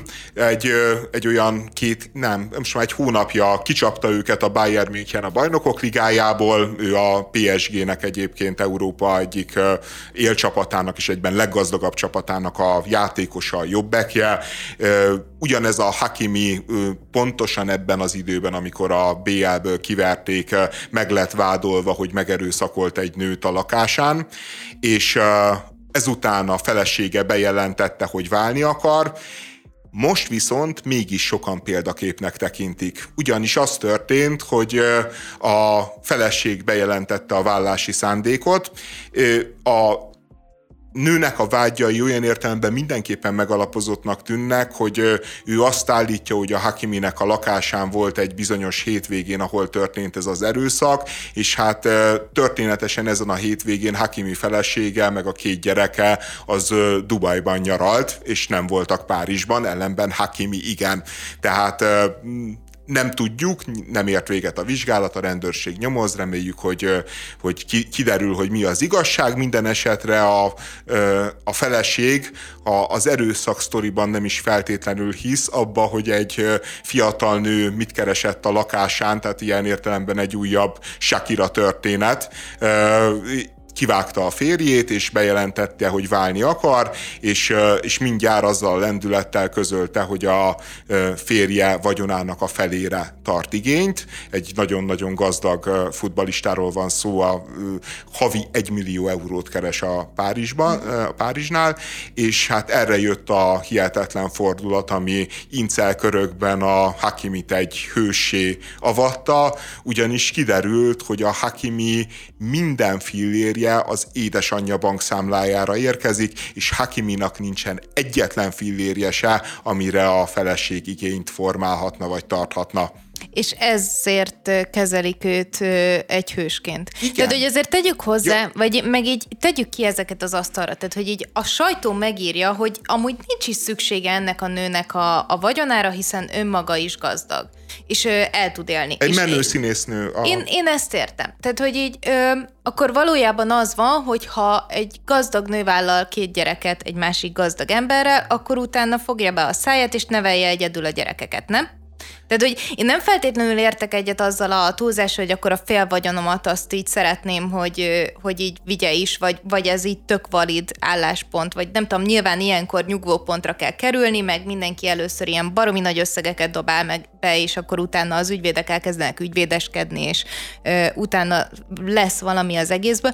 De annyira felbosszantott az a megjegyzés, hogy egyébként neki erre nincsen szüksége, mert ő maga is vagyonos, tehát, hogy fogalmunk sincsen. Tehát, hogy van egy párkapcsolati dinamika. Persze ő is dolgozott benne, meg mert hogy ő is dolgozott és keresett pénzt, de mellette fogalmunk sincsen, hogy mennyit tett bele abba a kapcsolatba, amiben ő élt. Ráadásul, és szerintem ez a legfontosabb pontja az egésznek, van két közös gyerek, amit nem a nő akart egyedül amit nem ő akart egyedül nevelni, nem ő akarta egyedül vállalni, hanem a férfi is. Tehát az ilyen helyzetekben, amikor hősként kezdenek el tisztelni férfiakat, akik nem tudom, így tudnak csalni abban, hogy hogyan ne kelljen majd gyerektartást fizetni, meg hogyan ne kelljen majd válláskor kifizetni az asszonyt, akkor én rendkívüli módon felháborodok, már csak azért is, mert a valóságban pont ugyanezt történik, még olyan helyzetekben is, nagyon sokszor, és nem szeretnék általánosítani, vagy azt mondani, hogy az összes férfi ilyen, mert nem ilyen. Én például egyébként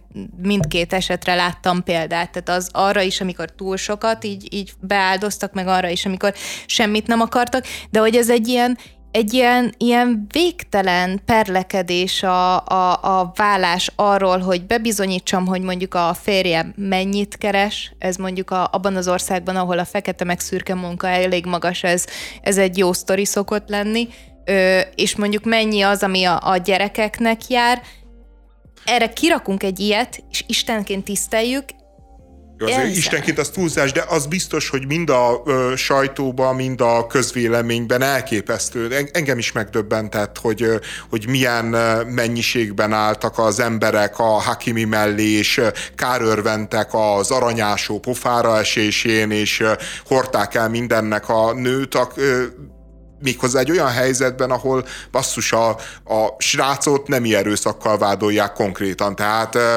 ö, semmiképpen sem az az ember, aki mellett olyan könnyű ö, láncsát törni, de, de tényleg nem volt gond, ö, és ö, szerintem mondjuk nem nőellenesség, ami van ebben, bár, bár az, az kifej, kifejezetten nőellenes gondolatnak tartom, meg, meg egyáltalán emberellenes gondolatnak, a, hogy a házasságban ami jár, az jár, hogyha közösen szerzett egy vagyon, akkor az jár, hogy, hogy, hogy aki ebbe csal, aki ebben manipulál, aki ebbe hazudik, az egy, az egy szemét ember és, és, és nem, nem védjük, meg nem kárőrvendünk, meg nem mondjuk azt, hogy, hogy, hogy, hogy ez mennyire rendben van, és mert tiszteljük a jogintézményt, meg tiszteljük a házasságot, meg tiszteljük azt, hogy, hogy, hogy, hogy az emberi viszonyok mögött vannak gazdasági viszonyok is, és hogyha az emberi viszony megromlik, akkor azokat a gazdasági viszonyokat is normálisan kell eloldani. De az indokolja egyébként ezt az elképesztő gyűlöletet, meg dühöt a nő felé, hogy, hogy őt aranyásónak detektálja a közvélemény. Tehát, hogy úgy vannak vele, hogy itt van egy nő, aki választott magának egy, egy gazdag palit, miközben egyébként szerintem mind az aranyásokkal szembeni dű megér egy műsort, mert, mert valójában ez, ezt is szerintem elsősorban a, hozzám hasonló béta férfiaknak a, vagy ki tudja, még lehet, hogy annál is alacsonyabb rangú férfiaknak a frusztrációja táplálja, akiknek az a megélésünk, hogy, hogy, hogy nagyon sokszor azért maradtunk alól a párválasztási versenyben, mert nem volt kellően jól pörgethető BMW-s luszkulcsunk. És ez, ez egyébként a legtöbb esetben nem igaz. És, és, és valójában tényleg a legtöbb esetben nem igaz, meg amely nőknél igaz, hát... Azokat meg így jobb azt, elkerülni. Igen, azt meg jobb is elkerülni.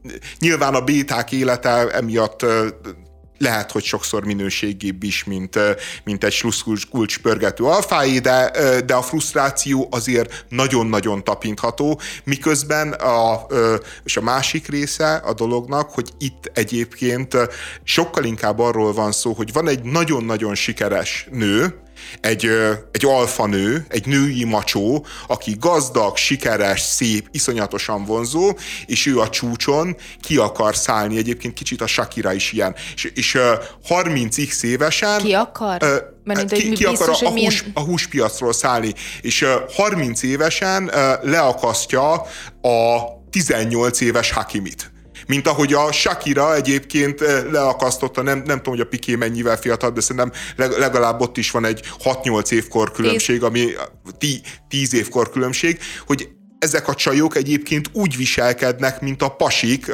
az ilyen kapuzárási pánikos pasik, akik érzik azt, hogy most már így lassan vége, na még utoljára fel kell szedni valami tízes csajt a sarki diszkóba, mert a következő 15 évben ezzel tudom szívni a haverjaimnak a vérét. És, Nem tudom, melyikre akadjak ki jobban, hogy bármelyikre. Mindenféleképpen ezt egy ilyen pasi tulajdonságnak kell megbélyegezni, vagy így arra, hogy minden más eshetőséget kizárunk ebből a történetből, és csak így deklaráljuk, hogy hát igen, a nők egyébként rosszabbul öregszenek, úgyhogy gyorsan még összeszedtek valami fiatalabbat. Szerintem abszolút pasi tulajdonság olyan érte, hogyha elfogadjuk azt, hogy a pasik a kinézetre, a csajok meg a biztonságra, meg az érzelmi Én stabilitásra mennek. Nyilván nem igaz ez minden férfire és minden nőre, csak általában mint látjuk, a Sakirára se igaz, ők se a biztonságot választották, mert hogyha te egy biztos párkapcsolatot akarsz, akkor én így mondanám, hogy 30 éves, te 30 éves vagy, mondanám neked, hogy hát ne a 19 éves Ferencváros futbalistától vala alakítsál, alapítsál családot, mert azért az nem biztos, hogy így hosszú távon a legjobb befektetés. Tehát, hogy igazából nem arról van szó, hogy ez a csaj egy aranyásó lenne, mint hogy a Shakira sem volt egy aranyásó, hanem egy csaj, aki megpróbál férfi módra, macsó módra kiszállni a húspiaci versenyből. És, és utána eltelik 8-10 év, és kiderül, hogy nem, le, nem lehet ilyen Vagy módon csak kiszállni. szerelmesek voltak. De Jó, Nyilván szeret- Jó, csak András, ez, hogy Nyilván ez a- szerették is egymást, nyilván fontosak is voltak egymásnak, de azért, tehát, hogy miért van az, hogy a Hakiminek a, az anyjához megy a pénze? Azért van szerintem, mert a muterja, amikor összejött a 12 évvel idősebb nővel, akkor megmondta neki a muterja, hogy oké, okay, elveheted ezt a csajt, de ez garantálom neked, hogy nem fog sokáig tartani, mert 19 éves vagy, és még előtted van az élet, és előtted van 150 Szerintem, top modell. hogyha ezt az anyja mondta neki, és az ő javaslatára csinálta, akkor az még rosszabb. Mert hogy az tök igaz, Hát hogy ez nem rossz. fog működni, de hogy ott van két gyerek. Tehát, hogy még egyszer. Hát három gyerek van, mert, mert a Hakimi is az. Jó, Tehát, értem, de hogy- A, a, du- a durva az egyébként, és, és ez, ez a női macsóról a másik, hogy ő igazából egy gyereket tehát ő nem egy férfit, nem egy érett személyiséget Ezt nem választott, hanem nem tudjuk, az anyjához, az anyjához utalják a pénzét. Nincsen vagyona, nincs egy fillérje se. Ha, ha venni akar egy ö, Rolls Royce-ot, az anyucitól kell engedélyt kérnie, miközben Nyilván nem havi egy millió szó. eurót keres. Nyilván nem erről van szó, hogy Egy engedélyt extrém, kell... egy extrém módon lévő kiszolgáltatottság és egy nem, extrém nem a kiszolgáltatottság, ez szerintem az, hogy Hát ő hogy előre, nem, ő ezt előre elgondolta, hogy ő belőle soha senki nem fog kiszedni pénzt, és ahelyett, hogy tökös lett volna, és azt mondja, hogy figyelj, drágám, itt van a házassági szerződésünk, és te ebben és ebben és ebben az esetben egy filért sem fogsz kapni, amúgy más esetekben meg nem tudom, így és így fogunk megosztozni a vagyonon, ahelyett így a, a, ez a nem tudom, kikerült mindenféle normális kommunikációt, és azt mondta, hogy anyuci, akkor innentől kezdve neked utalom a pénzemet, mert így meg vagyok védve attól, hogy valaki De hidd el, hogy ezt nem a 18 éves, 19 éves Hakimi spekulálta ki így, hanem Mert a muterja. valaki, hát és vagy a, valaki és, más, tehát hogy bárki. És én- én egyébként nagyon-nagyon reménykedem abba, hogy bár nagyon jól hangzott ez a Hakimiék ö, ebédlőasztalánál, de hogy ez nem fog Nem, működni, nem. És, a, és a csaj hozzá fog jutni a pénzéhez, meg nyilván a gyerekek is az őket megillető juttatásokhoz, mert, mert az, azért a jogrendszert nem olyan könnyű ö, kijátszani, ismeri a joga a joggal való visszaélés fogalmát, ismeri a joga Színler szerződés fogalmát, tehát nyilván van még abban a pisztolyban golyó, amit a spanyol színésznő a kezében tart, és, és hogyha Shakira példáját követi, akkor az a pisztoly az el fog sülni még néhányszor, és, és a végén ugyanúgy vinnyogni fog a Hakimi, mint ahogy a Piqué, és mind a két esetben nagyon-nagyon elégedett leszek, és elég, egyik esetben elégedett voltam, a másikban meg elégedett leszek.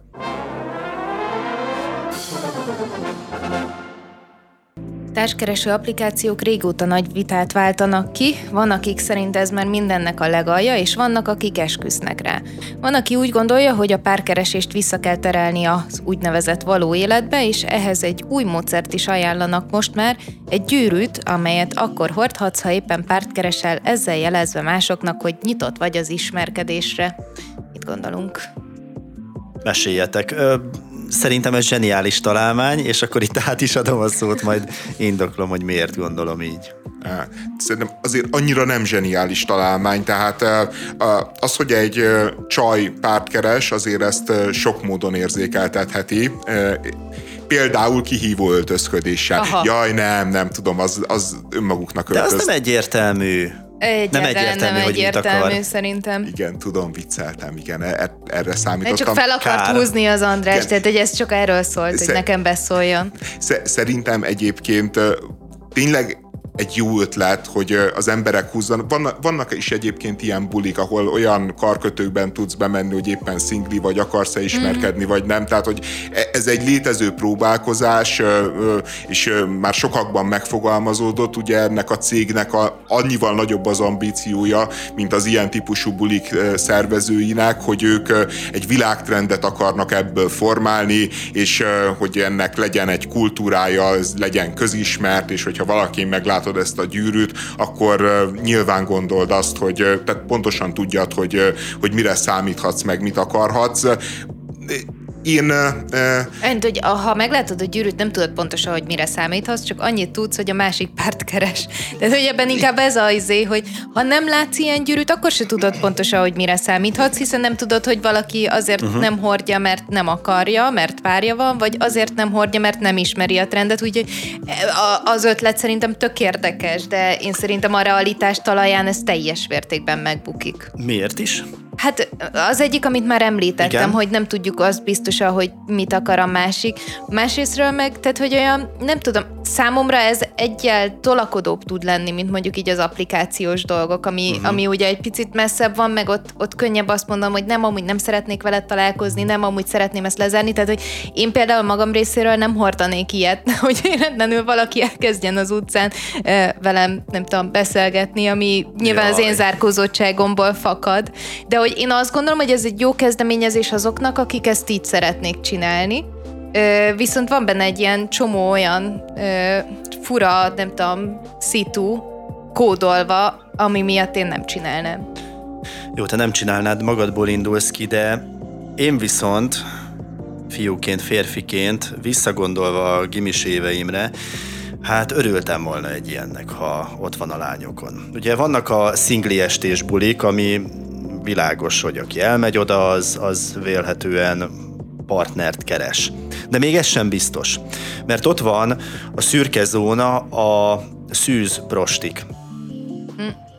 Tudjátok, hogy kikről beszélek. Ezek azok a lányok, akik minden külsőséget megadnak annak, hogy ők partner találjanak maguknak, még a flörtbe is bemennek, belemennek, játszanak vele, cicáznak veled, és akkor egy óvatlan pillanatban, amikor úgy gondolják, vagy éppen hatalmukat akarják demonstrálni, akkor lekoppintanak valami elképesztő bunkó szöveggel, beszólással, és akkor elkulloghatsz sértődötten.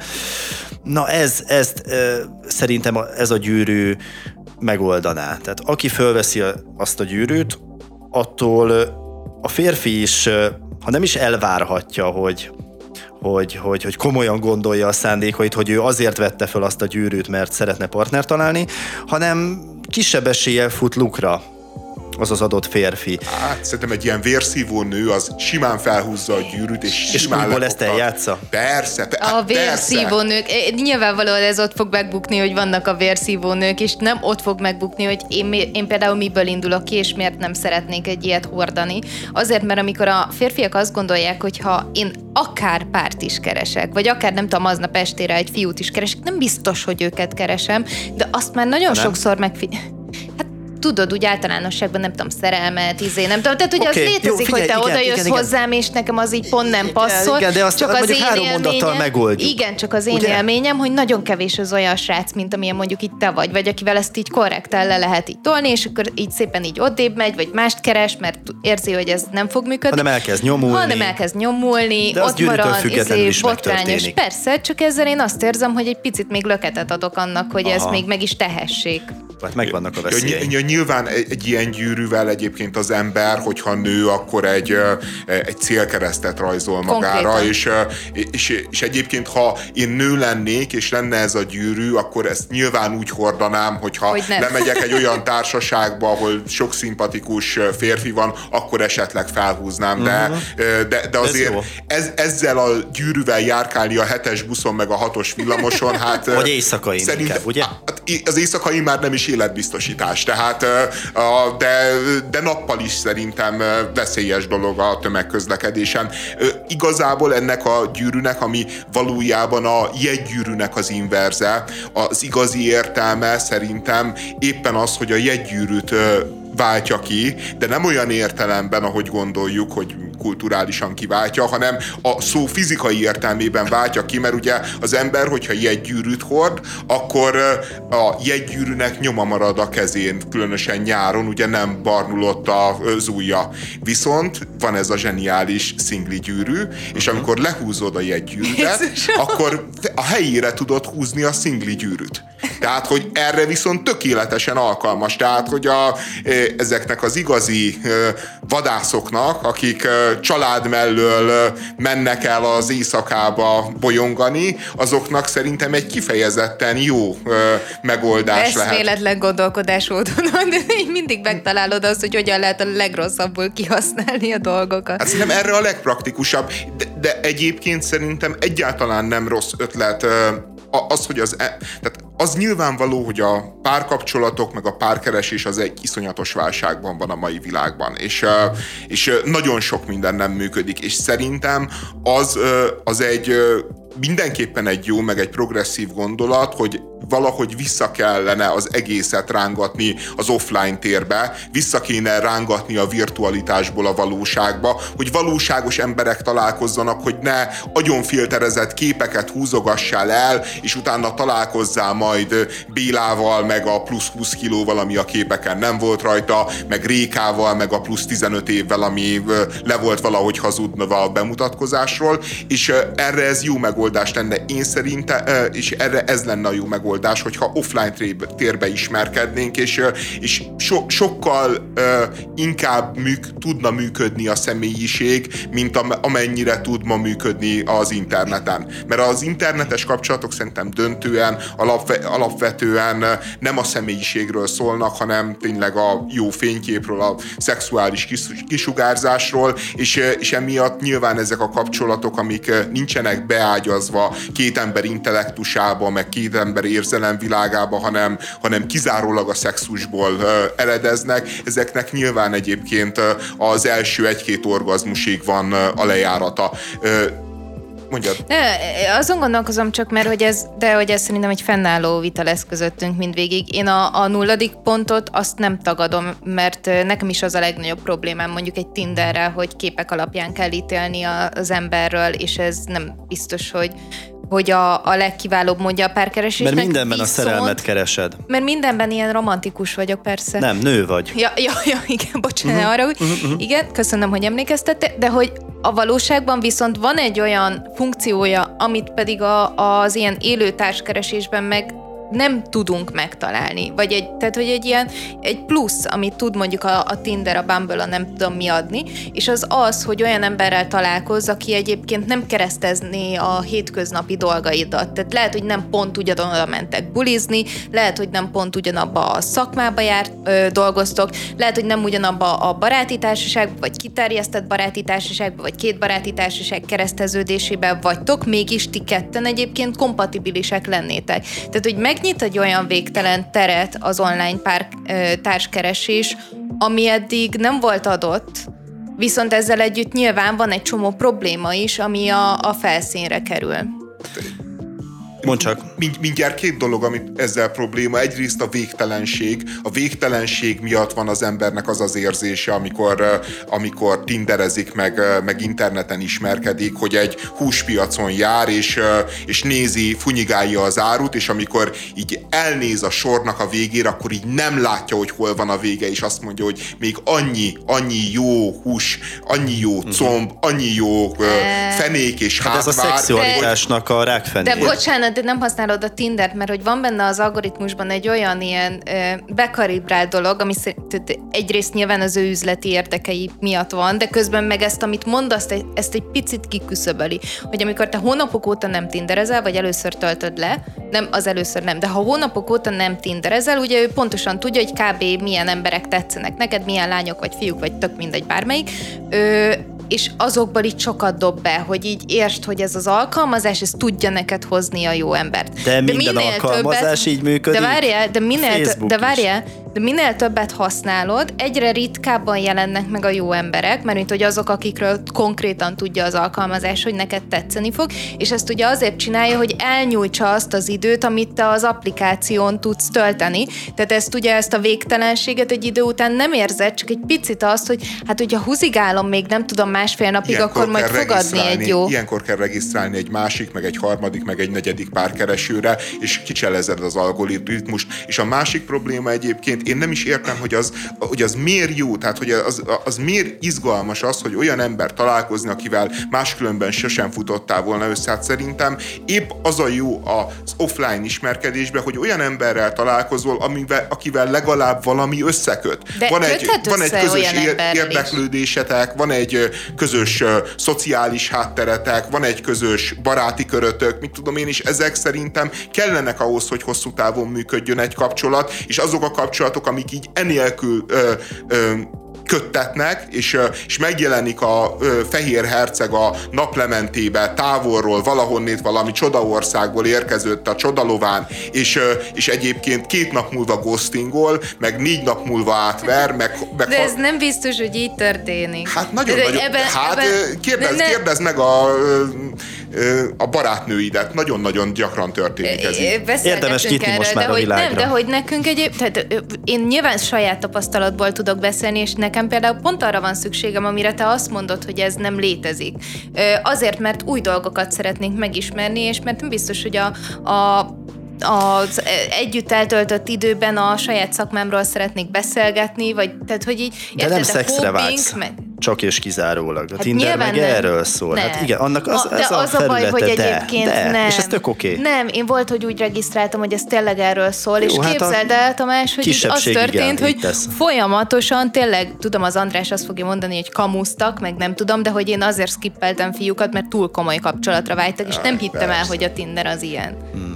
Na, de, jó. Tudom, én naív vagyok. Neked ilyen tapasztalatom Nekem ez a tapasztalatom. De, de de értsed meg, hogy így szedik fel a csávók a csajokat, hogy azt mondják, hogy komoly kapcsolatra vágynak. És amikor, becsaptak. és amikor azt mondja amikor a csaj, így, hogy ő, ő hogy nem ő vágy, nem szeretne, akkor a, nem akkor, akkor azt érzik, hogy csapda. Azt érzik, hmm. hogy csapda. Azt érzik, hogy na itt van a kérdés, amire most nagyon jól kell felelni, így mert ezen, ezen múlik az, az esti a baj, szex. Az a baj, hogy nem András, csak lefeküdni nincsen, akarsz velem. Nincsen konkrét kérdés, nem erről, nem, nem erről van szó. vagyok. Nem, nem a konkrét izé leírták, hogy figyelj, én holnap feleségül foglak venni, hanem azoknak az üzeneteknek az összessége, hogy így nem tudom, hogy mibe gondol bele, meg, meg hogyan akar közös kutyát, meg nem tudom, ilyenekből jöttek ki ezek a dolgok, hogy így jó, bocsánat, közös ez, ez, fél, ez fél nap után, ne haragudj, elég sok. Ügyesek. Jó, mi, figyelj. Ügyes de ez, ez tényleg a te manipulálásodról szól. Rólad ah. meg egyébként azt szól, amit mondtál, hogy te, te új dolgokat akarsz megismerni. Mm-hmm. Szerintem a teljes párkapcsolati diskurzusnak a félreértése, hogy az ember új dolgokat akar megismerni, és azért keres párt. Azért keres párt az ember, mert, mert, mert szeretne maga mellé egy társat, aki szereti, és akit ő is szerethet. Ez, hogy én új dolgokat akarok megismerni, á, most volt egy ö, ö, mongol csajom, most legyen De egy amerikai. nem erről beszélek. Érdekel, szeretnék egy kicsit New Yorkba, meg Vancouverbe sétálgatni, meg randizgatni, hát ez, de ez nyilván egészen... nem erről beszélek, tehát elvihetjük ilyen nagyon szélsőségesre, de hogy nekem például tényleg arra van szükségem, hogy ne a saját szakmámból legyen, mert attól valószínűleg megőrülnék, hanem valami más is érdekes, és hogy mondjuk az új dolgok, meg nem tudom, az, az azért inkább olyan szinten működik nálam, hogy amúgy jártunk ugyanazokon a helyeken, mert ezt megbeszéltük, de nem pont ugyanakkor, tehát hogy így e, nyilván nem tudom, lehet, hogy nekem az egyik kocsma volt a, a, az, ahova én inkább jártam, neki meg a másik, tehát hogy így, így véletlenül elkerülés, de nyilván van nagyon sok hasonlóság olyan emberekkel is, akikkel amúgy, nem tudom, random nem találkoznál véletlenül értem. A, én még annyit akartam a gyűrűvel kapcsolatban mondani, hogy én olyan értelemben viszont nagy lehetőséget látok egy ilyen típusú ö, gyűrűben és alkalmazásban, hogyha egyszerre alkalmazás is. Tehát, hogyha ez egy okos gyűrű. Én, én abba nagyon-nagyon hiszek, hogy az szerintem egy ilyen hihetetlenül klassz dolog lenne, hogy az ember mondjuk lát egy ö, ö, lányt a ö, buszon, és érzi, hogy, hogy tényleg van benne valami különleges, vagy lát egy fiút a mhm. buszon, és érzi, hogy van benne valami különleges, különleges, és a két okos eszköz összekapcsolódik, és te rákeresel, hogy az vajon szingli volt-e az, akit láttál, és jelezheted felé, hogy szívesen megismerkednél, és átküldi mondjuk a profilodat, és átküldi a ö, különböző adatokat rólad. Erről amiről, szól a Bumble. Ö, igen, igen, hogy valami hasonló a Bumble. Meg az egyik Black Mirror epizód is hasonló. igen. Ahogy rögtön látják hányan lájkolták Igen, csak, csak szerintem az például nagyon fontos, hogy ebbe a ö, gyűrűbe nagyon sok ö, ö, real információnak kell lennie. Tehát ö, én, mert én szerintem a, ö, az igazán a, nagy akna mezeje a a párkapcsolatoknak, most túl a virtualitáson. Ez is részben a virtualitásból fakad meg abból, hogy az emberek nem a saját közegükből választanak társat, nem tudod csekkolni, nem tudod leellenőrizni ismerősökkel, hogy kiféle, miféle ember, meg, meg, meg lány, hogy, hogy legyen egy csomó olyan információ benne, ami, ami kvázi az embert megvédi a rossz döntésektől, meg megvédi a nagyon-nagyon szemenszedett hazugságoktól legalább. Így ebben az esetben viszont tudnám így javasolni azt a nagyon-nagyon elavult módszert, amit már rég elfelejtettünk az online társkeresésnek, hála, hogy lehet beszélgetni a másik. Jaj, de az... De figyelj, hazugságok meleg akar, miért, miért, a hazugságok meleg ágya a beszélgetés. Hát téged is átvágtak. Elkezdtél beszélgetni egy fiúval, mit csináld? Újja köré csavart, hogy kiskutyát akar. Az nem, nálam ez nem. Tehát, hogy ez, ez, ez volt a, uh-huh. izé, a, a bocs, ne arra, Hát, hogy első randin, ha mindent fizet, akkor már, akkor már lehet, ugye? Akkor Dehogy is. Benne vagy. Ilyenkor nincs randi. Jó, mindegy, az Eszter ilyen szuper romantikus. Egyedül is és, meg lehet öregedni, hát figyelj. És, és, és az, azt gondolja, jó, hogy, hogy mindenkinek olyan opciói vannak, mint neki a 9-es én nem ezt testével. Mondom, de... Tehát, hogy így, ja, mindegy, hagy, hagyjuk, ne is menjünk bele. Az, az a baj, hogy olyan dologról beszélünk, Eszter, amit igazából te nem érthetsz. De, és, és én örülök neki, hogy te De ezt azért nem jó, érted. hogy itt vagy, kösz, hogy bejöttél. Hát az, az áldás, áldás minden nap látni. Tehát... Kilencest. Ja, ja, és alul lőttem szerintem. De... Te nyolcas lennél, lehet, hogy már nem jöhetnél. Hát... És milyen aranyos, hogy el, elpirosodott.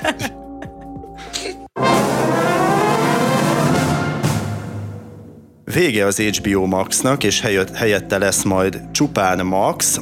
Sokan vitatják ezt a döntést, hogy most akkor az HBO-nál, illetve a Warnernél ez egy megalapozott döntése, vagy nem? Ugye vannak olyan rossz májúak, akik azt mondják, hogy hát igen, az HBO-val olyan szennykontentek tapadtak össze, mint a Sopranos, a Trónok harca, a Veep, a Silicon Valley, a Drót, hogy fú, de jó, hogy leradírozzák most már azt az HBO-t, és akkor nem fogják megtéveszteni az embereket, hogy itt minőségi tartalom van.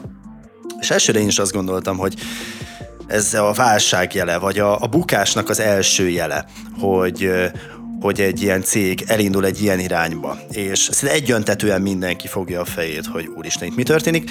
Mikor is találkoztam egy twitteres marketing szakértővel, aki egy picit felnyitotta a szemem, és tovább gondoltam az ő kiinduló gondolatát, hogy kívülről úgy tűnik, hogy ez az HBO Max ez nagyon jól működik. Több mint 70 millió előfizető világszerte és hatalmas befolyás ugye az ízlésformálók körében. Azonban a Warner úgy gondolja, hogy a jelenlegi stratégiának megvan a plafonja, ami abban is tükröződik, hogy a Nielsen szerint az HBO Max az Egyesült Államokban az összes televíziózásnak mindössze 1,3%-át teszi ki, a Netflixnek kevesebb, mint egy ötödést, és az Amazon Prime-nak kevesebb, mint felét. Ennek részben az lehet az oka, hogy bár az HBO Max baromi gazdag tartalomkatalógussal rendelkezik, a legtöbb felhasználó alig merül bele, ezt maga a Warner jelentette be, hogy az HBO Max megtekintésének 75%-a az oldal kezdőképernyőjéről származik, és ez is sok mindent elmond. A márka nyilvánvalóan és jogosan sok nézőt vonz. De mások elzárkózhatnak tőle, mert, mert a nehezen fogyasztható tartalmakkal asszociálják egyébként az HBO-t, amiben van is valami és ők ezen szeretnének változtatni, erről szeretnének leválni, és miután a reality műfaj most szárnyalóban van, és a legtöbb ilyen streaming szolgáltató ebbe az irányba megy el, hogy főzős műsorok, sportos műsoroknak a ilyen doku, szírizes uh, fogyasztható bemutatása, az HBO Max úgy gondolja, hogy ha az HBO ott van, nem fogják keresni ezeket a tartalmakat, viszont csak max a Discovery-nek a tartalmaival kiegészülve lehet esélyük, hogy még időben kapcsoljanak, és legalább így a reality műfajon belül, vagy a doku műfajon belül ott legyenek a legjobbak között. Egyébként pedig folyamatosan csúsznak lefelé. Én én szerintem két dolog miatt aggasztó ez a hír. Egyrészt a, az a hihetetlen aggodalom, ami átsöpört a világon, hogy ez a Discovery ez megszünteti az HBO Maxot, mint brandet, és, és ez az aggodalom a brandért. Tehát, hogy engem, megmondom őszintén, hogy egy másodpercig nem érdekel. Hát készítsenek jó sorozatokat. Azt, hogy ezt, hogy, hogy milyen brand alatt hozzák nyilvánosságra, az, az utolsó utáni dolog, ami de ez ugye nem a brandről szól. Tehát valójában nem az a baj, hogy én feltem az HBO-t, és nekem a, az HBO, mint brand, az valami, ami, ami nagyon sokat ad, hanem hogy nekem az életem része az, hogy HBO-gon van, most már HBO Maxon van, tehát hogy én ragaszkodom ahhoz, hogy ez az én életem része legyen, ez nem a szegény brandnek a sajnálata, ami persze így van leírva, meg így jön ki az emberekből, de nem tudom, de ez inkább az ilyen változásokhoz való alkalmazkodásnak egy ilyen rosszabb fázisa. Én is félek a változásoktól, én is már abba a korba vagyok, van, amikor ez a rossz fontos, neked van, meg de, nem ez. Tehát, de, hogy érted, de nekem Jézus se, Isten, de, de így... az életnek milyen megélése és milyen minősége az, amikor ez a fontos neked, és ettől a változásról félsz, miközben éppen a chat GPT átveszi a hatalmat a világ fölött. Hát egész egyszer, és ők az HBO fogyasztók, tehát, hogy ők azok az emberek, akik egyébként tényleg a minőségi tartalmat szeretik. Hát, de mindegy, én el vagyok képedve ezen a híren, és más részről meg dupla rossz érzésem, ugye, mert elmondták ennek kapcsán, hogy az egész streaming jövője az afelé megy el, hogy, hogy ugye volt az ígéret, hogy majd streameljük, a, lesz egy előfizetés, és bármit streamelhetünk. Aztán kiderült, hogy ez nem így van, hanem le, van több nagy csatorna, ahonnét streamelhetünk, és ahonnét előfizethetünk. Mm. És ez a, az HBO-nak az átbrandingelése, ez annak az előszele, hogy valószínűleg a Discovery-nél is meg fogják csinálni, amit a Disney-nél is meg fognak valószínűleg csinálni, hogy lesznek különböző előfizetési csomagok, mint ahogy a kábel tévére fizetünk egyébként még elő, és kérhetünk családi csomagot, amiben vannak rajzfilmek, meg kérhetünk felnőtt csomagot, amiben vannak felnőtt filmek, hogy úgy, így lesz a streaming előfizetés is, hogy amikor oda megyünk a Netflixhez, vagy oda megyünk a Disneyhez, akkor azt fogják mondani, hogy mindenhez nem kapsz hozzáférést, ha csak nem veszed meg a legdrágább, legnagyobb csomagot, és, és minden embernek lesz 15 stream előfizetése, ami hát, szerintem... azért ez a valóságban nem így működik, mert nem akarok nyilván ötleteket adni, de hogy a valóságban ez úgy működik, hogy nekem van egy streaming előfizetésem, amit az egyik barátom néz, vagy az öcsém néz, az öcsémnek van egy másik, amit én nézek, és akkor körbe nem tudom, vannak előfizetések, amit sokan használnak. Az HBO brandet próbálják megmenteni, akármilyen furcsán is hangzik, ahogy a Toyota is fenntartja a Lexus márkát a luxusautók számára. Itt is nyitnak igazából egy új csatornát, ahova egészen más tartalmakat fognak betenni, mint amit korábban azonosítottak az HBO-val. Így aztán az HBO az régi fényében tündökölhet, már amennyire fényes még ez a tündöklés, és, és tényleg kinyitnak egy olyan új zsebet, egy új szelepet, amivel csökkentik a nyomást a cégen, ezekkel az új tartalmakkal pedig akár tényleg nagyot is dobhatnak és megverhetik a Netflixet, mert egyéb más módon szerintem osztottak, szoroztak, arra jutottak, hogy a Netflix verhetetlen, és másodiknak vagy harmadiknak lenni ezen a piacon az mindig kész veszély. Köszönjük a figyelmet, holnap érkezünk újra, ha minden igaz.